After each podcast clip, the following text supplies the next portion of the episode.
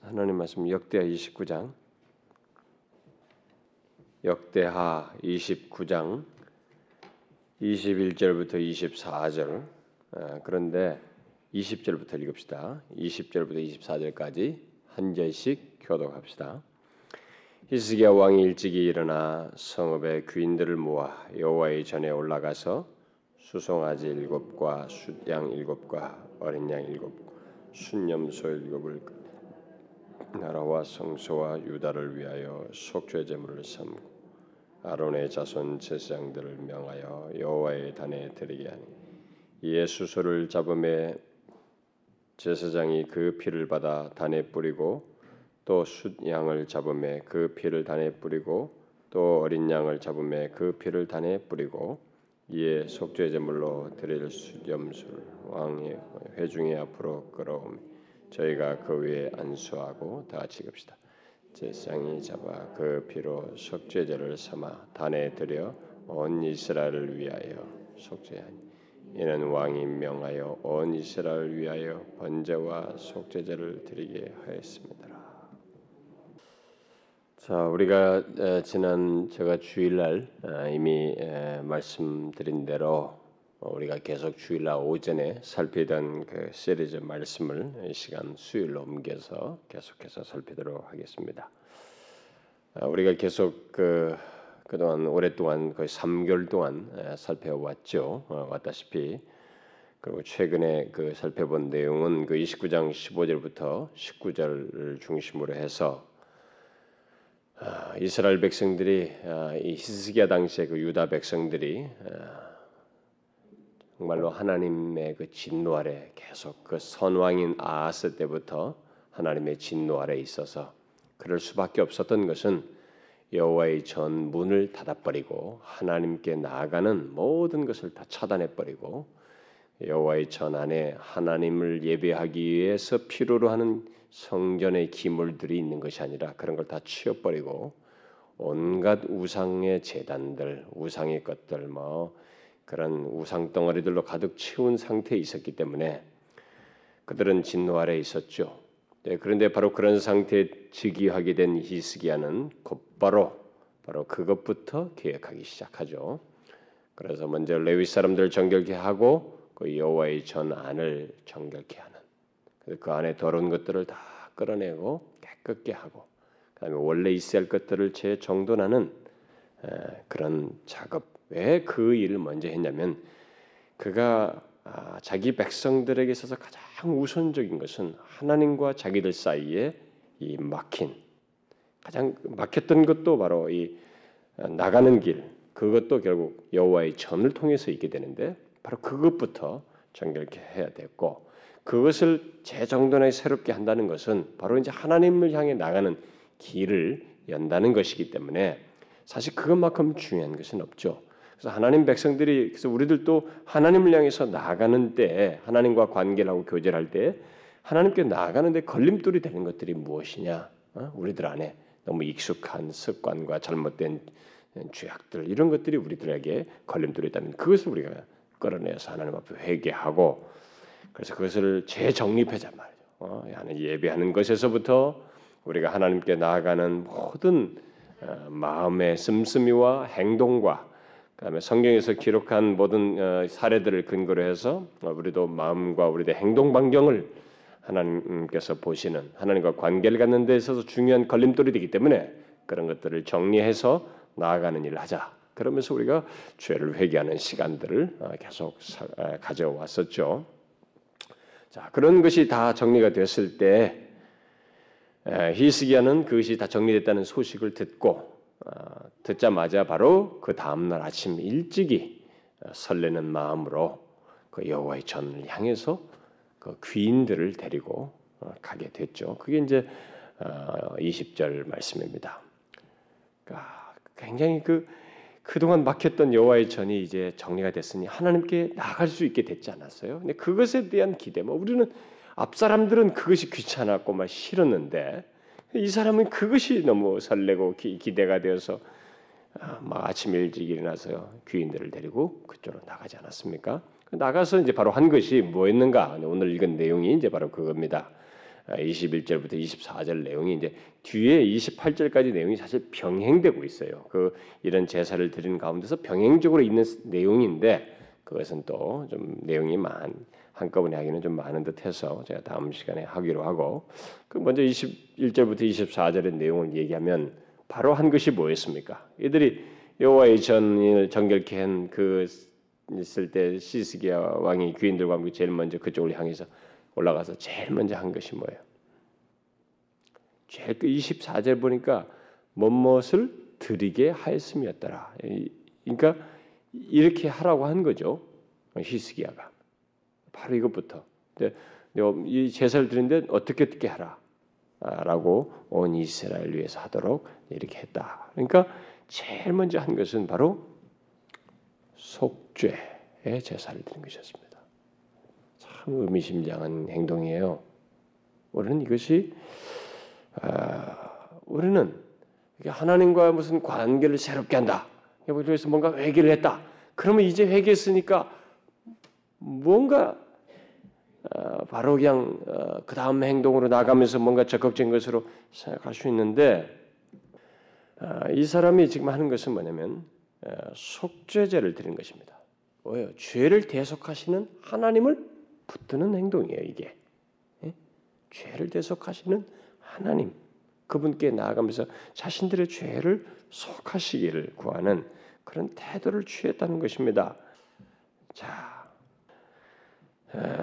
이것은 어, 히스기야의 마음 속에 어, 하나님과 자신들 사이의 그 불화의 원인은 죄를 빨리 속하고 싶다라는 마음, 어, 그런 마음이 있었다는 것이고 그것을 하나님께서 하실 것이라는 믿음을 가지고 이렇게 하나님께 의탁하는 행동을 했다는 얘기가 됩니다. 여러분 제가 아, 가끔 저의 심정을 여러분들에게 노출하고 말을 하지만 말씀을 증가하면서 여러분도 좀 그런 것을 공감해 줬으면 하는 것이 참 바람이에요. 아, 저는 그겁니다. 지금도 우리 조국 교회는 아, 다른 무엇보다도 하나님과 우리 사이의 불화의 원인은 이런 죄를 이렇게 좀 내놓고 속하는 것 이것이 우리에게 우선적으로 필요하지 않는가? 라는 생각이 참 많이 있어요.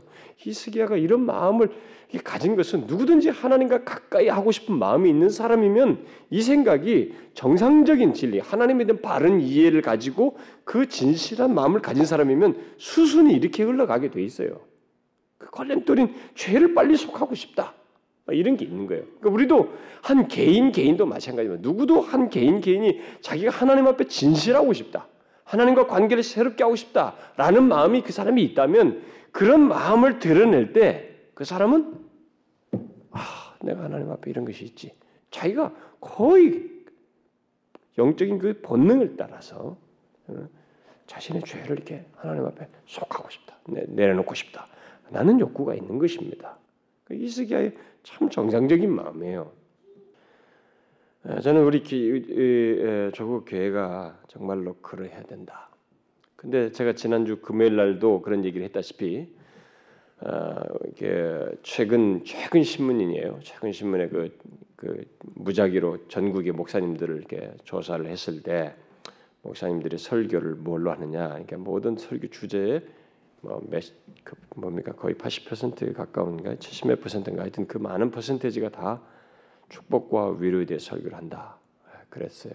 그러니까 그 이런 그 여론 조사를 한 이유는 금년이 우리가 특별히 부흥을 100주년을 기념하면서 평양에 일어났던 부흥을 사모하면서 막 부흥을 얘기하는 시대니까 시기니까 그러면 우리들이 정말 부흥을 사모하면서 회개를 하느냐? 나는 그런 것을 한번 기대해 보고 뭘 전하는 걸 한번 조사한 것이 아니겠어요?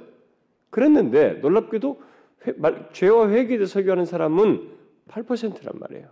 그러니까 평상시 이런 특별한 해도 이렇게 안 하니 그 평상시 해는 뭐 더 안 하지 않았겠어요? 금년이 부흥 100주년인데 이럴 때도 조차도 이렇게 히스야 같이 정말 좋다. 우리가 다 공감하고 있어요. 어디나 다 공감하고 있습니다. 다 부흥 100주년이니까 우리가 평양에 일어났으니까 그렇게 회개를 했으면 좋겠다. 그런 회개가 있어야 된다. 이게 교단장들이 만나서 얘기하고 교단의 그 임원들이 만나서 얘기하고 전국의 각이 개신교의 그 리더들 총회장들이 다 만나서 얘기한 거예요. 금년 연초에도 작년 말부터 가지고 그걸 금년에서 뭐 계획을 세우고 뭐 어디서 집회를 하자. 가지고 무슨 뭐 무슨 뭐 이름도 많아요. 뭐 transformation 무슨 뭐 하여튼 굉장히 많은 이름으로 그런 집회들이 막 벌어지기도 하고 그랬죠. 그러니까 이런 것들이 다 있는데 그게 한 번으로 끝난다는 것은 우리가 좀 이상하다는 것이에요. 응? 그게 행사가 아닌가? 정말 그야말로 행사치레가 아닌가? 지금 금년에도 좋다. 우리도 위로와 축복도 필요하죠. 근데 그게 너무 대세를 이루고 있다는 것이에요. 정상적인 마음이라면 금년 정도는 정말 우리들이 다 그런 공감을 하고 있다면 그동안 우리가 얼마나 많이 죄를 지었고 그동안 무관심하게 지내왔는가? 그리고 우리들부터가 먼저 타락하지 않았는가? 어? 주의 종들부터 타락했으니 우리들부터 정말 하나님 앞에 회개하자 이러면서 회개에 대한 얘기가 좀 많이 나왔어야 되는데 그게 공감이 안 된다는 것이 이런 이게 희스기 같은 마음이 정상이거든요. 그, 그게 좀 너무 안타깝다는 것이에요. 그런데 가만히 저도 생각해 보니까 제가 지난 주일날도 말했다시피 어렵겠어요. 그게 누가 좋아합니까? 누가 좋아하냔 말이에요. 안 좋아하잖아요. 응? 안 좋아하니까 이걸 안 하는 거예요. 사람들이 벌써 시큰둥하고 반응이 없고 지친다 뭐 어쩐다면서 안 하니까 이거 누가 한두 번 하고 말지 누가 계속하냐 말이에요. 이런 마음이 안 생긴다고. 근데 제가 누누이 얘기지만 이런 마음은 다 과정이에요. 궁극적인 것은 이게, 이게 여기가 궁극적인 자리가 아니잖아요. 그런 마음을 하나님 앞에 이렇게 아 죄를 속해야 되겠다. 속한다는 건 뭐예요? 이걸 넘어선다는 거죠. 죄를 끌고 안고 괜히 전전긍긍한다는 게 아니라 죄를 다뤄서 하나님 편에서 다, 다루고 넘어가자. 그거 아니겠어요? 그러니까 우리가 그런 마음을 가지고 이렇게 좀 드러내야 되는데 참 안타깝게도 그게 대세가 아니라는 것이 그러면 결국 우리가 유언하지 않는가? 이게 계속하지 않겠는가? 갈수록 죄에 대해서는 흐리게 하는 그런 신학 사상과 가르침들이 난무한데 더 어렵지 않겠는가? 그래서 우리는 어쨌든 어, 여기 수입에 나오는 여러분들은 우리가 한편에서는 그 소수라 할지라도 사실 뭐 모든 사람은 완벽하게 다 공감하기는 어렵잖아요. 무엇이든지 처음 최초의 사람들 그다음에 조금 더 거기 공감하는 몇 사람이 더해지고 또 소수가 더해지고 나중에 점점 여기도 마찬가지요. 히스기야 혼자 했죠. 그다음에 레위 사람을 성결했죠. 그다음에 귀인들 부르죠. 그다음에 온 이스라엘 백성들 부릅니다. 전령을 보내서 점진적으로 가잖아요. 그러니까 그런 역사이기 때문에 어쨌든 여러분들이라도 이런 부분에 대해서 전혀 어, 이렇게 성경을 통해서 그런 마음들을 여러분도 가질 수 있기를 바래요. 네? 그런 마음들을 가지고 반응할 수 있기를 바랍니다. 제가 지난주 집회 갔던 그 교회 청년들이 그 집회 끝나고 계속 그 제가 솔렘 어셈블리에 설교를 했거든요. 누가 안 시켰는데 자기들끼리 계속 기도 모임 하고 있다고 어제 그 교회 장로님이 와서 저한테 말씀해 주대요. 어, 계속 그런데 어쨌든 그런 것들이 자연스럽게 어, 많이 있으면 좋겠어요. 어, 그뭐 어떤 그 고신 신대원 어떤 전사님은 그 집회 끝나고 자기 교회 돌아가 가지고 막 그걸 하고 있대. 자기들끼리 막그 자기 맡은 부서에서 아마 하나 봐요. 뭐 그런 하고 있다라는 얘기를 제가 건너 건너 또 듣고 있습니다. 연락이 와가지고 최소나마 최소나마 아, 어쨌든 우리가 이런 마음은 있어야 된다. 누구든지 하나님께 진실하고 싶으면 딱 그걸 다루고 싶어요. 근데 우리는 중요한 것은 다룰 길이 있다는 것입니다. 우리는 해결책이 있는 사람들이에요. 그걸 지금 이 히스기야가 여기서 잘 보여줍니다. 참 너무 복된 메시지예요. 오늘 본문은. 그래서 그 불화의 원인인 죄를 속하고 싶어서 곧바로 뭐요? 짐승을 잡습니다. 짐승을 잡아서 피로 그 피로 속죄제를 드리게 되죠. 그 보니까 먼저 수송아지 일곱, 수양 일곱, 어린 양 일곱을 잡아가지고 그 제사장이 그 피를 여호와의 단에 이렇게 뿌리는 것을 보게 되죠. 그러고 나서 그 다음에는 어, 염소를 그 수염소를 어, 왕과 회중의 대표죠. 회중 앞으로 끌고 와서 왕과 이 회중의 대표들이 거기가 그 위에 안수해서 이렇게 한 뒤에 제사장들이 잡고 그 피를 다시 속죄제를 삼아서 음, 단에 뿌려서 온 회중을 위해서 속죄했습니다. 온 이스라엘을 위해서. 그런데 그 속죄제의 내용을 이렇게 자세히 보게 되면 오늘 본문의 속죄 내용을 잘 보면 이 히스기야 왕이 먼저 그 속죄 제물을 나라와 성도와 유다를 위해 드린 것을 보게 됩니다. 뒤에는 온 이스라엘이지만 여기서 먼저 나라와 성도와 유다를 위해서 드렸다라고 어, 기록하고 있죠. 이것은 달리 말하면 방백과 제사장과 백성들의 죄를 속죄하기 위해, 위해서 드렸다라는 말이 되겠죠. 전체예요. 그 유다 백성 전체이지만 그 구분해서 설명하던 거죠. 방백들과 제사장과 백성들의 죄를 속하기 위한 것입니다. 결국 히스기야는 방백들로부터 제사장과 백성들이 모두 다 민족 전체가 범죄했고 타락하였기 때문에 그들 모두를 위해서 민족 전체를 위해서 특정 그룹들을 이렇게 어, 거론하면서 그들을 위해서 속죄 제사를 드리도록 한 것이었고 그래 드렸다는 것입니다. 지금 저는 우리에게도 똑같다고 맞아요. 지금 우리도 우리 각자의 죄뿐만 아니라 우리 조국 교회 리더들부터 정치자들, 어, 정치자들도 마찬가지고 예정자들 그리고 교회 지도자들, 교회 지도자 그리고 어, 모든 백성들, 어, 모든 크리스천들, 평신도들이 같이 우리들 속에 있는 이 만연된 죄악, 우리들의 이 우리 조국교와 이 나라의 민족의 부패와 타락을 위해서 우리도 하나님께 죄에서 구속 우리를 죄에서 구속하시고 중보하시는 우리 주님께 우리들의 죄를 고하고 용서와 은혜의 회복을 구해야 할 타임에 있지 않느냐. 우리도 이와 같이 해야 할 시점에 있지 않느냐라는 것입니다. 구약 시대의 이들은 단지 한 가지 차이가 있겠죠. 구약 시대의 이들은 자신들의 죄를 속하기 위해서 짐승을 잡아 자신들의 죄를 정가시켜서 음? 그러니까 우리들의 죄를 정가받은 짐승이 죽어서 피를 흘리는 그런 상징을 드러냈고 특히 여기 염소를 죽이기 전에 그의 머리 안수한다는 것은 뭐예요?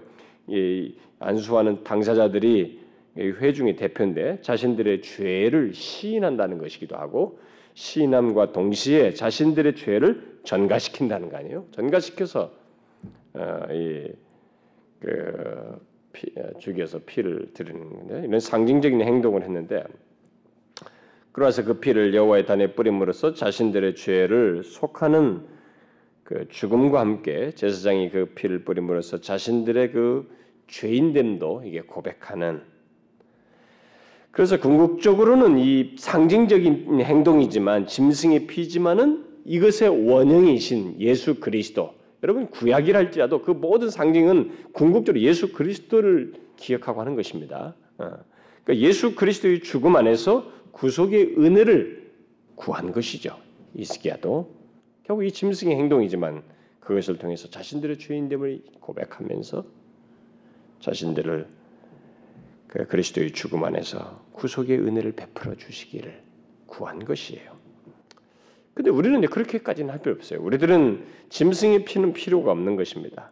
우리는 이미 십자가에서 우리의 죄를 대속하기 위해서 피를 흘리신 우리 주 예수 그리스도가 계시기 때문에 우리는 그냥 단지 그분을 의지하여서 하나님께 우리의 우리 자신들뿐만 아니라 우리 민족과 우리 조국 교회의 죄악됨을 고백하면 되는 것이에요. 그런 면에서 우리는 뭐 엄청난 것이고 찬송 작가들이 다 그거 아닙니까? 우리는 예수 그리스도를 의지하여 그의 피로 그의 피로 보혈의 능력 이런 단어들을 왜 쓰는 겁니까? 피 권세 이런 걸 왜 써요? 우리는 이제 그런 것이 필요가 없어요. 우리는 구약 사람들처럼 그것까지 할 필요 없다. 우리는 단지 그것을 이루신 예수 그리스도를 의지하여 우리들의 죄악됨을 지금 우리 공동체가 하고 있는 것, 또 우리 조국 교회가 해야 할 것이라는 건 해야 할 것은 다 그거예요. 우리들은 우리 죄를 대신 지는 일을 할 필요도 없고, 또 우리의 죄 때문에 스스로 고통받고 어떤 특별한 수고를 하지 않아도 됩니다. 오직 우리는 우리의 죄를 대속하신 주님 그리고 지금 우리와 하나님 사이 중보자로 계시는 대언자로 계시는 우리 주 예수 그리스도를 의지하여 그의 피해를 의지하여 우리의 부패함과 타락을 하나님 앞에 이렇게 고백하며 돌이키고자 하면 되는 것입니다. 그것만 하면 돼요. 그런 의미에서의 고백, 회개를 하는 것만 있으면 되는 것입니다. 여기서 히스기야와 회중의 대표들이 자기들을 넘어 온 유다 백성들, 심지어 그 24절에서 말하고 있는 온 이스라엘을 위하여 그러니까 히스기야는 의도적으로 말한 것입니다. 가르쳐 준 거예요. 유다뿐만 아니라 온 이스라엘을 지금 이스라엘은 거의 패잔병이에요. 북방 이스라엘은 그들은 뭐 다 패배해서 뭐 잔당 같은 그런 뭐 이게 세력들입니다. 그들을 위해서까지 그걸 하게 한 것이에요. 음? 온 이스라엘을 위하여 하나님께 자신들의 죄를 인정하며 속죄 제사를 드렸던 이런 모습인데 바로 이와 같이 우리들도 우리 개인인의 죄뿐만 아니라 우리 교회와 우리 조국 교회와 이 나라의 민족의 죄를 중보자 되신 그리스도를 의지하여 하나님께 고하면 되는 것이에요. 이것을 진실로 하나님 앞에 고하면 되는 것입니다. 우리들이 지금 정령 하나님께 부패하였고 타락해 있으며 이전 같지 않다는 것을 진지하게 고백하며 우리의 그런 상태를 불쌍히 여기시고 죄를 사하시며 은혜를 베풀어 달라고 하면 되는 것입니다. 우리는 짐승 잡을 것도 없어요. 뭐 특별한 고생을 할 것도 없단 말입니다. 우리가 그런 인격적인 반응을 하는 것이에요. 그거 하나는 것입니다. 다른 거 없어요. 그래서 정말로 나라를 사랑한다면 우리가 조국 교회를 사랑 이 조국 교회를 사랑 이 나라 이민족을 사랑한다면 우리나라의 지금 기독교인들이 정말로 나라를 사랑한다면 옛날에는 정말로 나라를 사랑해서 구국 기도회라잖아요. 구국 기도회라고 그러잖아요. 국가를 구한다고 구국 기도를 한답시고 뭐 삼각산이나 뭐 산들마다 다 모여 있었잖아요. 어? 우리나라 기독교인이 200만이나 300만이 할 때부터 정말로 나라를 위한다면 우리가 다른 거 할 거 없어요. 사실은 여러분 제가 요나의 그 이 얘기도 많이 하지만은 요나는 선장 노릇하기 어려워요. 그런데 선장은 다른 사람에게 맡겨도 요나가 하나님께 기도하면 그 기도를 하나님께 들으셔서 선장에 이걸 돌려버리시는 게 하나님이에요. 그런데 우리는 선장까지 안 해도 하나님과의 관계 속에서의 역할이 더 큰 역할, 더 강력하고 더 현실적인 역할이 있다는 것이에요. 우리가 맡은 역할은 요나와 같은 역할의 이 시대에서 근데 우리가 기독교인들이 요나 같은 역할은 안 하고 다 선장이 되려고 그래요. 배를 일로 뜯어 고쳐라. 배를 이쪽으로 방향을 바꿔라. 저로 방향을 바꿔라 하는데 그런다고 됩니까, 여러분? 아니에요. 결국은 우리 기도를 들어서 응답하시는 쪽으로 될 거예요. 그러면 결국은 대통령이 있거나 위정자들이 있거나 정치인들이 있어도 이 사람들은 결국 하나님의 주권과 그분의 권세 아래서 움직여지는 존재들이지 우리 기도를 들어서 하나님께서 움직이는 존재들이지 그 사람들이 절대적 권자가 아니에요. 믿게 보여도 미울수록 정말 믿게 보이고 실정할수록 우리는 하나님께 기도해야 되는 것입니다. 정말로 그래서 나라를 사랑한다면 우리는 다른 거 할 거 아니에요. 어? 하나님 앞에서 조국교와 이 나라의 민족을 위해서 이 히스기야와 같이 기도하는 것이에요. 어? 하나님 앞에 죄를 속하는 것입니다. 어? 다니엘도 그게 있지 않습니까? 다니엘도 자기가 우리 열조의 죄악을 자기가 지만 자기 열조들의 모든 자기 백성들의 죄를 우리 우리 우리 하면서 우리가 범죄했다고 하면서 자기가 포함해서 내가 볼 때 그 사람이야말로 기도할 필요 없는 사람 아니에요? 가장 그래 그렇게 하죠. 그래서 우리가 그거 해야 돼요. 정말 미안한 말입니다만은 저도 386 어, 시대 세대 사람이고 한참 데모가 막 일어났던 시대. 제가 이 서울에 있을 때요. 아, 서울에 이게 저기 80년대 있을 때 제가 이쪽에 아현동에 머물러 있었는데 서대문구에. 아 진짜 막 그 서울역으로 해서 막 광화문으로 그 수많은 벌써 이제 박정희 대통령이 죽고 뭐 이제 전두환은 다른 사람들 전두환이라는 사람 아무도 모르는데 벌써 이제 우리들은 다 알고 전두환은 물러가라. 막 그러면서 이렇게 해가지고 그런 데모 세대들. 그렇지만은 저는 학생들이 4.19도 그렇고 학생운동에서 다 한 것도 있어요. 네, 그런 것이 있는데 여러분 그럼에도 불구하고요. 우리 크리스천들이 그런 데서도 할 일이 있어요. 사회 정의 외칠 것도 있습니다. 그래서 저는 누구보다도 사회 정의 그런 것에 대해서 많이 생각을 하고 있는 사람인데 그럼에도 불구하고 여러분 우리는 데모와 혁명적인 태도보다 우리는 우리들의 죄를 속하고 하나님을 의탁하는 것이 우리가 맡은 일이에요. 그것은 여러분 배 안에 연하가 탄 배 안에는 역할 분담한 사람들이 많았습니다. 근데 하나님이 연하에게 자꾸 질문하신 건 뭐냐면 너는 너 역할을 했는데 왜 네 역할을 안 하냐. 네 역할 때문에 니니웨 수많은 사람들이 살 수 있다. 그리고 네가 제 역할을 하니까 이 배에 있는 사람까지 다 흔들리지 않느냐 이게.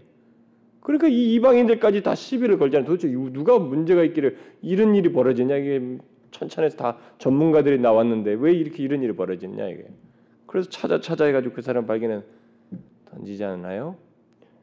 그래서 여러분 지금도 우리 교회가 그리스도인들이 하나님과의 관계에서 정상적이지 않고 우리들이 제 역할을 못하면 이 요나가 탄 배, 한국이라는 이 배, 한국 호가 흔들리게 돼 있어요.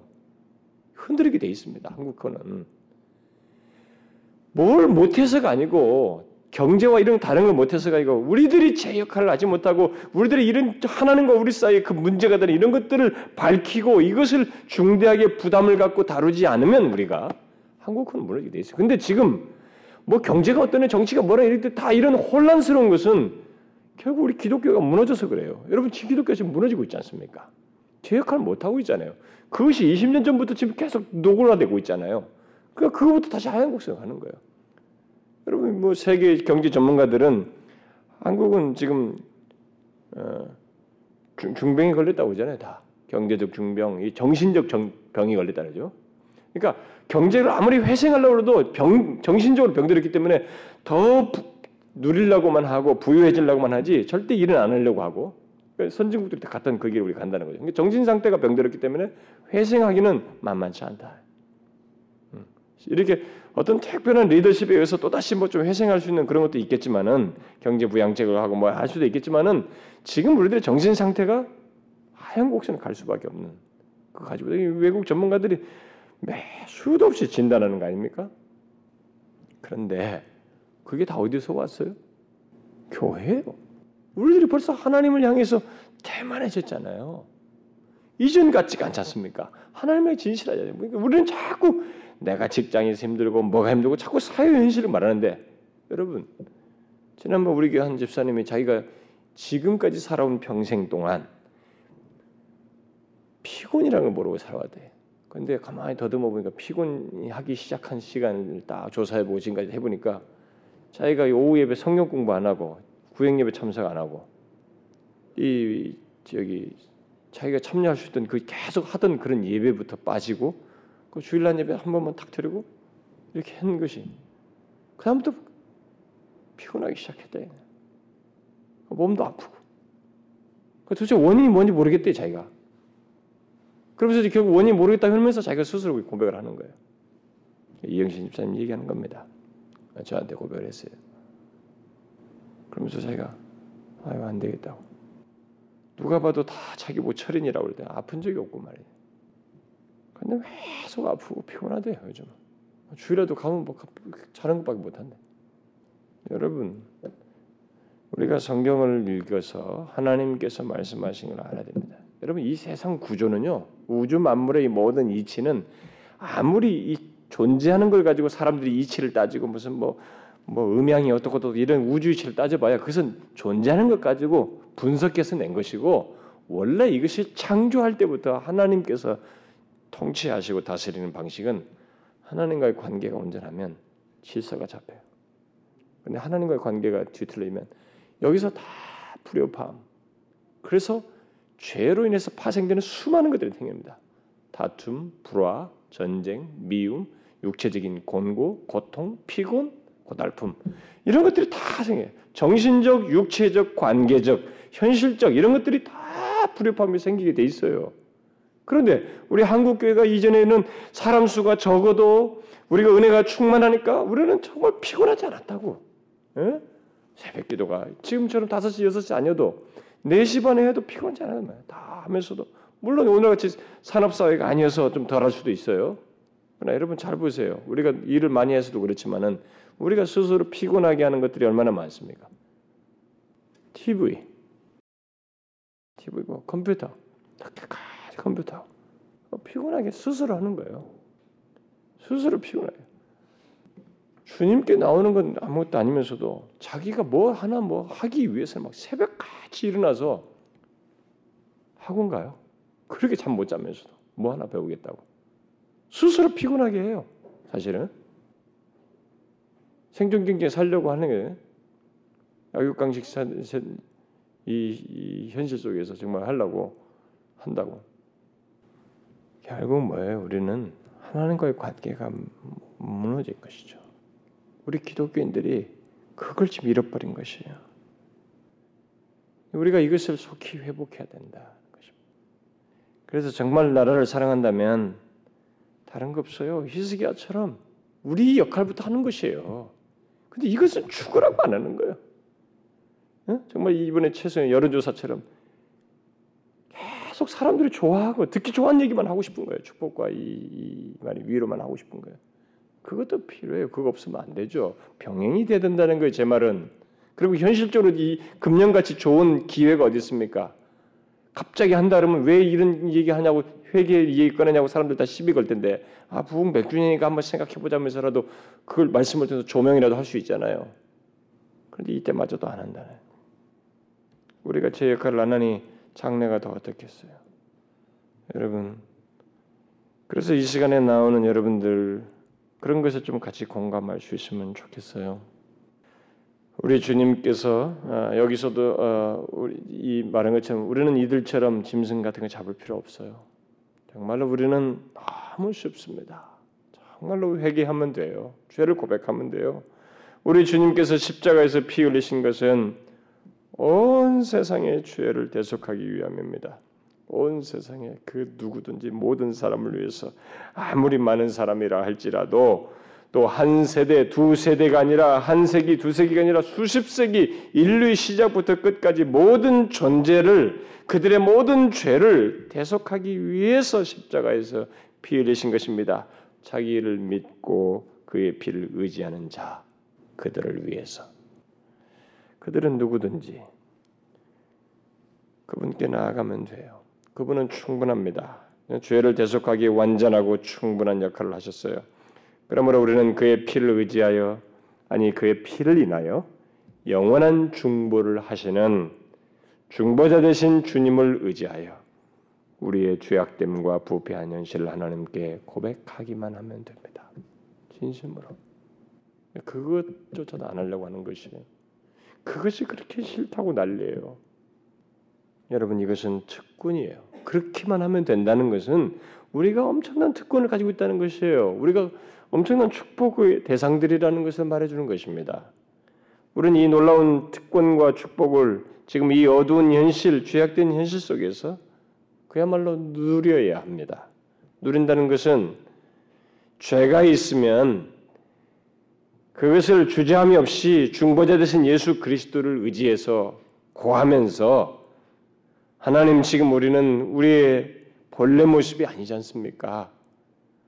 주께서 피 흘리신 것은 우리를 이 상태로 있게 하려는 것이 아니지 않습니까? 주님 우리를 다시 하나님과 회복된 자의 자유함과 풍성함을 갖게 하십시오. 이렇게 담대히 말할 수 있다는 것이에요. 그게 축복을 누린다는 것이에요. 특권을 누린다는 것입니다. 우리는 그렇게 말할 수 있다는 거예요.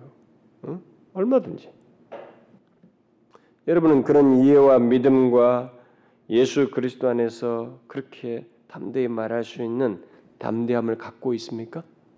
우리들의 현실을 보면서 또 자기 상태를 보면서 그분을 의지해 중보자 되신 예수 그리스도를 의지하면서 죄를 고하면서 하나님 이게 제가 누릴 모습이 아니잖아요.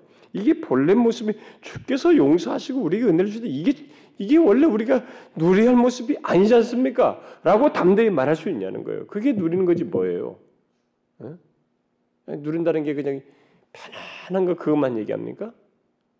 이런 것이야말로 우리의 신분을 누리는 거 아닙니까? 그리스도의 대속의 은혜를 누리는 거잖아요.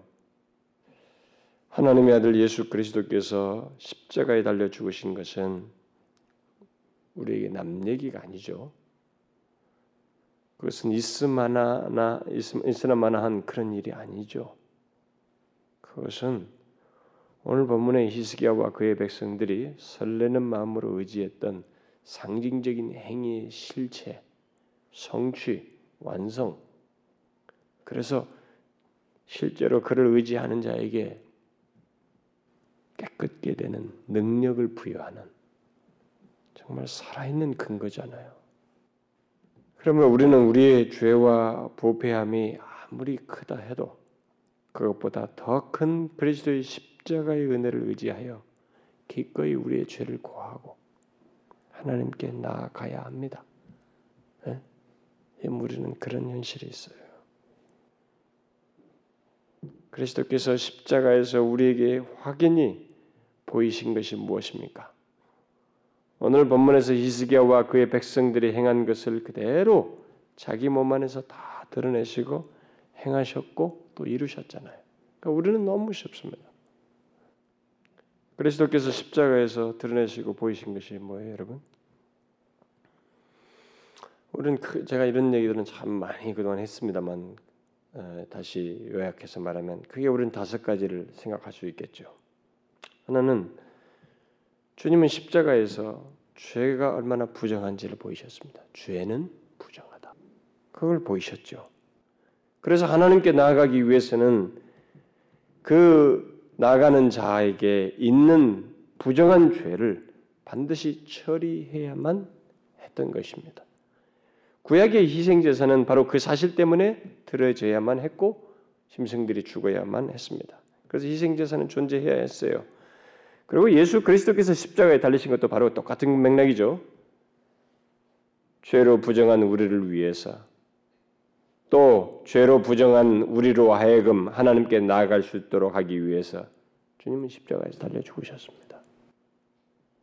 그러므로 십자가는 죄는 부정하다는 것을 말해줘요. 주님은 그것을 십자가에서 보이셨습니다.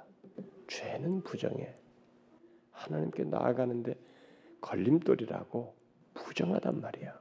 그 부정함을 가지고는 하나님께 나아갈 수 없어. 라는 것을 십자가에서 보이신 거예요. 우리는 그 사실을 알고 예수 그리스도의 피를 의지하여 아, 그런 내가 이제 하나님께 나아갈 수 있구나. 언제든지 그 부정함을 떨 수가 있구나. 그래서 부정한 것을 가지고 나갈 수 없는데 주님을 의지하면서 갈 수 있구나. 그런 사실로 인해서 부정한 죄를 다룰 수 있어야 된다. 고백할 수 있어야 된다. 또 그리스도께서 십자가에서 보이신 것은 정결케 된다는 것을 보이셨죠. 구약에서 제사가 드려질 때뭐 이들도 마찬가지입니다만 부정한 예배자는 그 제사를 드림으로써 정결케 되었습니다. 정결한 것으로 여겨졌죠. 의식적인 불결이든 도덕적인 타락이든 예배자는 제물을 바침으로써 죄를 정결케 하여 예배자 자신도 정결한 상태에 있게 하는 것으로 여겨졌습니다. 그렇게 죄가 제거되고 정결케 되었어요. 그리스도의 십자가도 바로 그 사실을 말하지 않습니까? 누구든지 죄가 정결케 되고 그를 믿고 나오는 자, 죄를 고백하는 자는 정결케 될 수 있다는 것을 증거해 주잖아요. 그러므로 우리는 순결해질 수 있는 그 길을 예수 그리스도를 의지해서 가야죠. 순결해질 수 있는 길이 있는데 왜 그 길을 피하고 왜 자꾸 죄 아까운데 왜 죄가 주는 그 양심의 두려 움과 아픔에 계속 머물러 있냔 말이에요. 우리는 순결할 수 있는 길이 있어요. 정결케 될수 있는 길이 있단 말입니다. 주님께서 그걸 보이셨잖아요. 자기를 통해서 될 수 있다. 나의 피는 정결케 하기 위함이다. 또 그리스도께서 십자가에서 보이신 것은 죄를 짊어진 자의 죽음입니다. 죄가 주는 죄가 죽음을 가져온다는 사실. 구약 시대의 죄를 속하기 위해서 부정한 예배자를 대신해서 짐승이 죽었던 것처럼 그것도 뭐 부분적으로 죽는 것이 아니라 완전히 죽여서 피를 다 흘리게 하고 짐승의 전부를 단위에 다 불사름으로써 죄를 없애기 위해서 반드시 죽음이 필요했던 것처럼 우리의 죄를 대속하기 위해서 우리의 죄를 지신 그리스도 또한 그렇게 완전한 죽음을 당하셨습니다. 그리스도께서 십자가에서 보이신 것은 죄는 힘들이지 않고 쉽게 없앨 수 있는 사소한 것이 아니다라는 것을 보이신 것입니다. 죄는 절대로 사소한 것이 아니다. 힘들지 않고 쉽게 없앨 수 있는 것이 아니다. 죽음을 불러올 만큼 죽음을 요할 만큼 심각하고 치명적인 것이다. 라는 것을 보인 것입니다. 그것을 에스겔 18장이나 로마서 6장에서 잘 말하고 있잖아요. 죄는 사망을 요구한다는 것. 죄는 그렇습니다. 그렇게 죄를 없애려면 반드시 죽음이 있어야 해요. 그런데 그리스도께서 그 죽음을 당하셨습니다. 우리는 우리의 죄로 인해서 죽음을 맛보면서 뭐가 하지 않아도 돼요. 죽음을 맛보신 그리스도를 의지하여서 하나님께 우리들의 죄악된 것들, 있는 것들을 그대로 고하면 되는 것입니다. 얼마나 쉬운지 몰라요. 얼마나 쉽습니까? 이게 특권 아니에요? 예수 믿는 자의 특권입니다. 여러분 예수 믿지 않으면 그가 어떻게 죄를 다뤄요? 그 사람에게는 다른 것이 없어요. 오직 죄가 요구하는 죽음밖에 죽음을 짊어지는 것밖에 없단 말입니다. 우리는 너무 쉽습니다.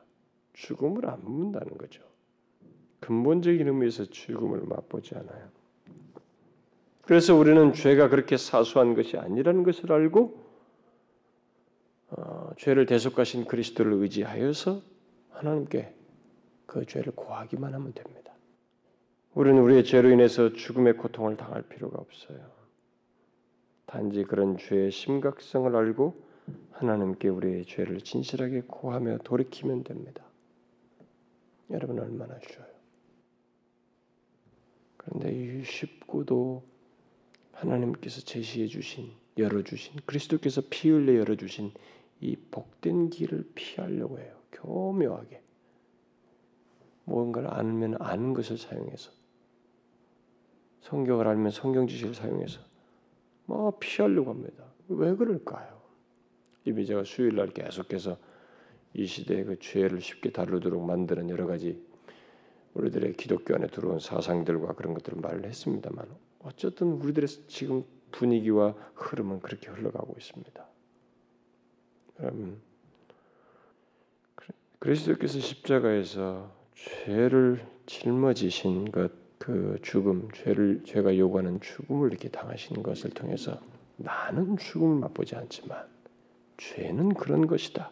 절대 사소한 것이 아니다는 것 정도는 알고 구할 수 있어야 돼요. 죄를 다룰 줄 알아야 됩니다. 또 그리스도께서 십자가에서 보이신 것은 구원은 대가를 치러야 한다는 것입니다. 구원은 대가를 치러야 한다는 것입니다. 오늘 본문은 짐승의 죽음이 그렇고 또 많은 짐승들이 제물로 드려진 것 을 통해서도 보여지고 있습니다만은 죄로부터 구원받는 것, 그 죄로부터 자유케 되는 데는 대가가 지불된다는 것을 십자가에서 보이신 거죠. 구약에서도 상징 속에서 드러냈습니다. 그런데 그런 정신을 실제적 표현으로 잘 드러낸 것이 바로 다윗이에요. 다윗이 사무엘 아 24장 24절에서 아라우나에게 그 값없이는 내 하나님께 번제를 드리지 아니하리라 이렇게 말했습니다. 참 다윗은 그런 부분에서 참 정, 중심이 어, 바라요. 근데 성경이 그것을 기록해서 우리에게 계시로서 남겨준 거볼 때는 그것은 하나님의 계시라는 걸 음, 말해준다고 볼 수 있겠죠. 값없이는 내 하나님께 범죄를 아니, 번제를 드리지 않겠다. 이 같은 태도는 죄사에 대한 다윗의 시각을 잘 드러낸 것이기도 하지만은 우리에게 주신 계시라고 볼 수 있어요. 결국 다윗이 그런 태도를 취한 것은 뭘 말하겠어요? 죄를 사하는 것은 아주 값비싸다는 것입니다. 십자가는 그걸 말해주는 거죠. 우리는 그 사실을 바로 하나님의 아들 예수 그리스도의 십자가에 달려 죽으신 걸 통해서 정확하게 보게 되는 것입니다. 아, 얼마나 값비싼 죽음이에요. 얼마나 값비싼 죽음입니까 십자가가. 죄 없으신 하나님의 아들이 죽음이에요. 유일한 분의 죽음입니다. 저는 이런 것에 대해서 정말로 수도 없이 얘기했지만 어떤 것으로 표현할 수 있겠어요? 누구도 대신할 수 없는 유일한 죽음이에요. 그분만의 죽음이에요. 그 값비싼 죽음입니다. 도저히 가치를 말할 수 없는 죽음입니다. 그리스도께서 그렇게 값비싼 죽음을 당하셨다는 것을 다윗이 예, 자신의 말로서 표현한 정신을 표현한 거죠. 죄의 용서가 그렇게 값비싼 대가를 요구한다는 것은 여러분 죄를 사하는 것은 정말로 값비싼 것입니다. 우리가 혜택을 쉽게 받으니까 이것의 값비싼 걸 너무 모르는 것이에요. 그래서 참 주님을 향해서 그 우리가 반응이 이게 진실치 못한 것은 참 십자가의 은혜를 너무 쉬이 잊기 때문이 아닌가 싶습니다. 우리는 우리의 죄로 인해 그런 값비싼 대가를 지불할 필요는 없지요. 그러나 우리는 그렇게 값비싼 대가를 치름으로써 죄 용서가 되었고 된다는 사실을 알아야 됩니다. 이건 기억해야 돼요. 우리는 우리의 죄를 구할 때 죄는 그렇게 값비싼 대가를 지불하지 않고는 용서되지 않는다는 사실과 함께 그리스도께서 그렇게 값비싼 대가를 지불하셨다는 사실을 기억해야 됩니다. 그걸 기억하지 않는 사람에게는 그리스도를 통해서 있게 된 은혜가 은혜되지 못합니다. 그냥 좋은 어떤 감상적인 무엇으로 되지 진정한 의미의 은혜가 되지 못해요. 우리의 구원과 구원의 누림은 또는 죄사함은 결코 대가 없이 되지 않았습니다. 대가 없이 되지 않았어요. 이걸 우리가 잊지 말아야 됩니다. 마지막으로 그리스도께서 십자가에서 보이신 것은 여기서는 드러나지 않지만 이들이 여기서 멈추지 않고 더욱 더 나갔던 것에서도 시사한다고 볼 수 있겠어요. 그러나 신약에서 더 그런 걸 명확하게 말하고 있죠. 본문의 구약 시대의 제사를 능가하는 영적 제사의 반응을 속함을 받은 자들에게 요구한다는 것입니다. 신약 성경은 그리스도의 죽으심에 대한 반응을 항상 말합니다. 너희는 핏값으로 산 자 되었으니 핏값으로 샀으니 너희 몸을 하나님께 영광을 돌리라. 로마서에서 그런 대속의 은혜들을 쭉 얘기하고 난 뒤에 적용해 가서 뭐라고 그래요? 너희는 자신을 산재물로 드리라고 말합니다. 산재물로 드리라는 것이. 그러니까 이들이 이들도 마찬가지입니다. 더 하나님 앞에 나가고 싶은 거예요. 이런 대속으로서 끝나고 이제 속죄 제사로서 끝나지 않아요.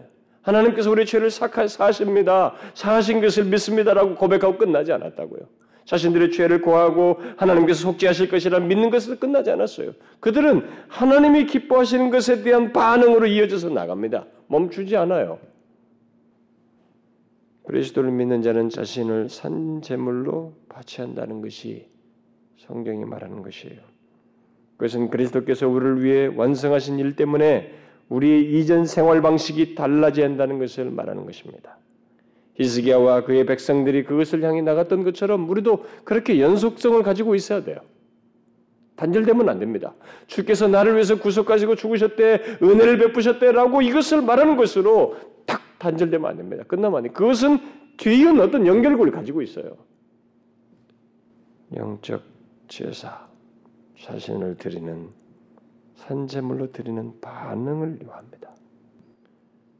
그래서 어떤 말씀이든지 하나님의 말씀, 하나님의 은혜와 그런 하나님께서 우리를 향하시는 이런 말씀이 우리에게 전해질 때, 특별히 십자가 말씀이도 마찬가지입니다. 이런 것들이 전해질 때 누구든지 자연스럽게 생기는 것 중에 하나는 하나님을 향해서 이렇게 반응, 정말 영적 제사의 반응이 있게 되는 것입니다. 제가 한 가지 재밌는 그 공통적인 것을 경험하게 되는데 제가 어느 교회 가서 그, 그 우리 교회에서 설교했던 음, 그 설립 주년 집회 설교했던 여호와께 돌아오라 뭐 이런 설교를 했을 때도 그렇고 어셈블을 설교했을 때도 그렇고 또 어떤 데서 다른 뭐 설교를 했을 때도 그런데 이상하게 내가 시키지 않았습니다. 근데 그런 설교를 다 끝나고 나면 이 반주자가 딱 올라와서 반주를 할 때 511장을 쳐요. 다 공통적으로. 그 저는 그게 아주 신기했습니다. 511장은 아까 부른 거예요, 우리. 내 구주 예수를 더욱 사랑. 저는 아주 재밌었어요, 그런 것이. 그게 최소한 기억으로는 지금 현재 기억으로는 세계 교회는 거의 분명해요. 근데 뭐 그 이전에도 많이 있었던 걸로 기억해. 그러니까 이들이 제가 집에서 설교를 듣고 그런 반응이 생겼던 거예요. 반주자부터가. 그것도 사회자가 나와서 함께 그걸 부르자 그래요. 그, 그, 그 찬송가를. 그게 정상이라고 생각이 돼요. 하나님께서 우리를 향해서 어떠신 분이신지 하나님에 대한 이해가 열리기 시작하고 그분이 우리를 향하신 것을 알게 될 때 우리에게 정상적인 반응이 뭡니까? 내 구주 예수를 더욱 사랑. 그 마음이 생기는 것이에요. 응? 십자가의 은혜는 연속성을 갖고 있어요. 영적 제사의 반응을 요하는 것입니다. 그래서 우리들이 신앙이라는 것이 살아있는 신앙이라는 게 뭐냐? 이 연속성을 가졌다는 것이에요. 그러면 이런 연속성이 없다는 것은 그 사람의 신앙이 뭔가 이상하다는 거예요. 뭔가 정상적이지 않다는 것입니다. 그가 알고 있는 은혜든 뭘 배웠든 무엇이든 이것이 뭔가 이상하다는 것이.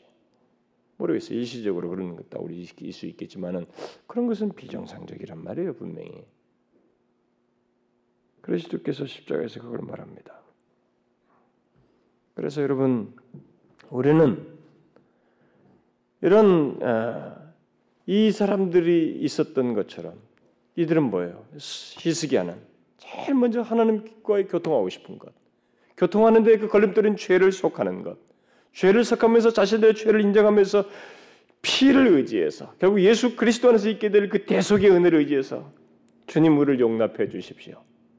그거 하고 싶은 것이었어요. 그 말하고 싶었고 그 마음 표현하고 싶었습니다. 근데 우리는 이제 할 수 있어요. 우리는 이 사람들보다 더 나은 조건에서 할 수 있습니다.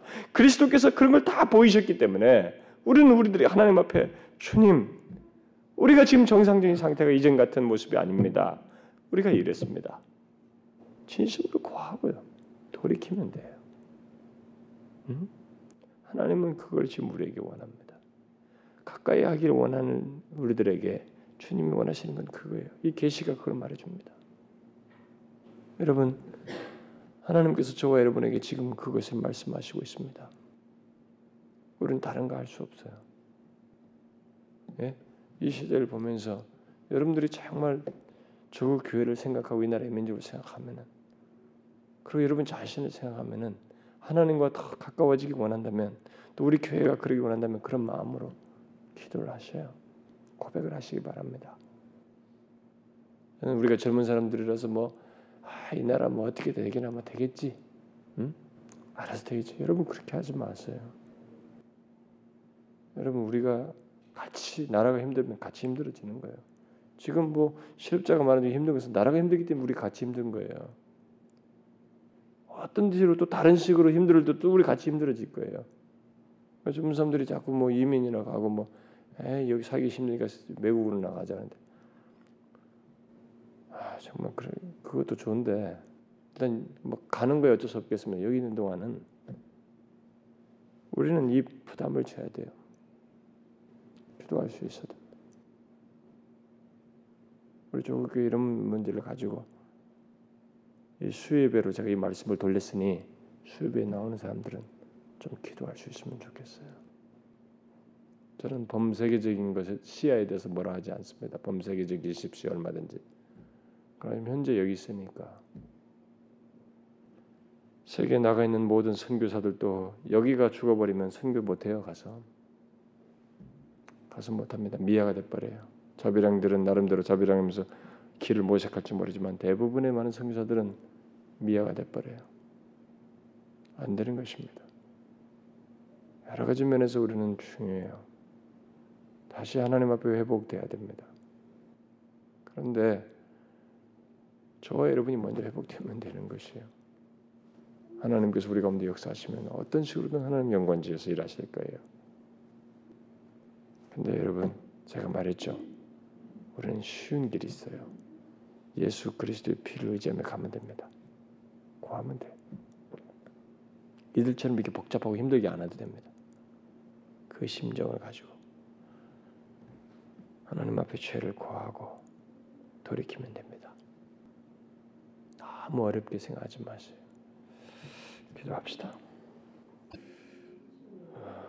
하나님 아버지, 우리가 하나님 하나님과 새로운 관계, 복된 관계를 갖고 싶습니다.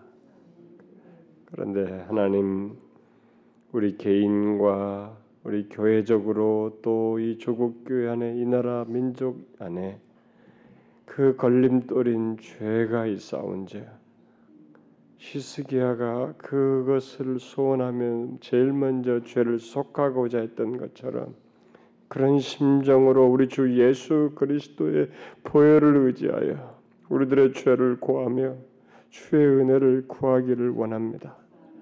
하나님 아버지여 우리를 다시 불쌍히 여기셔서 다시 이 땅의 주의 은혜를 풍성하게 맛보게 하여 주옵소서.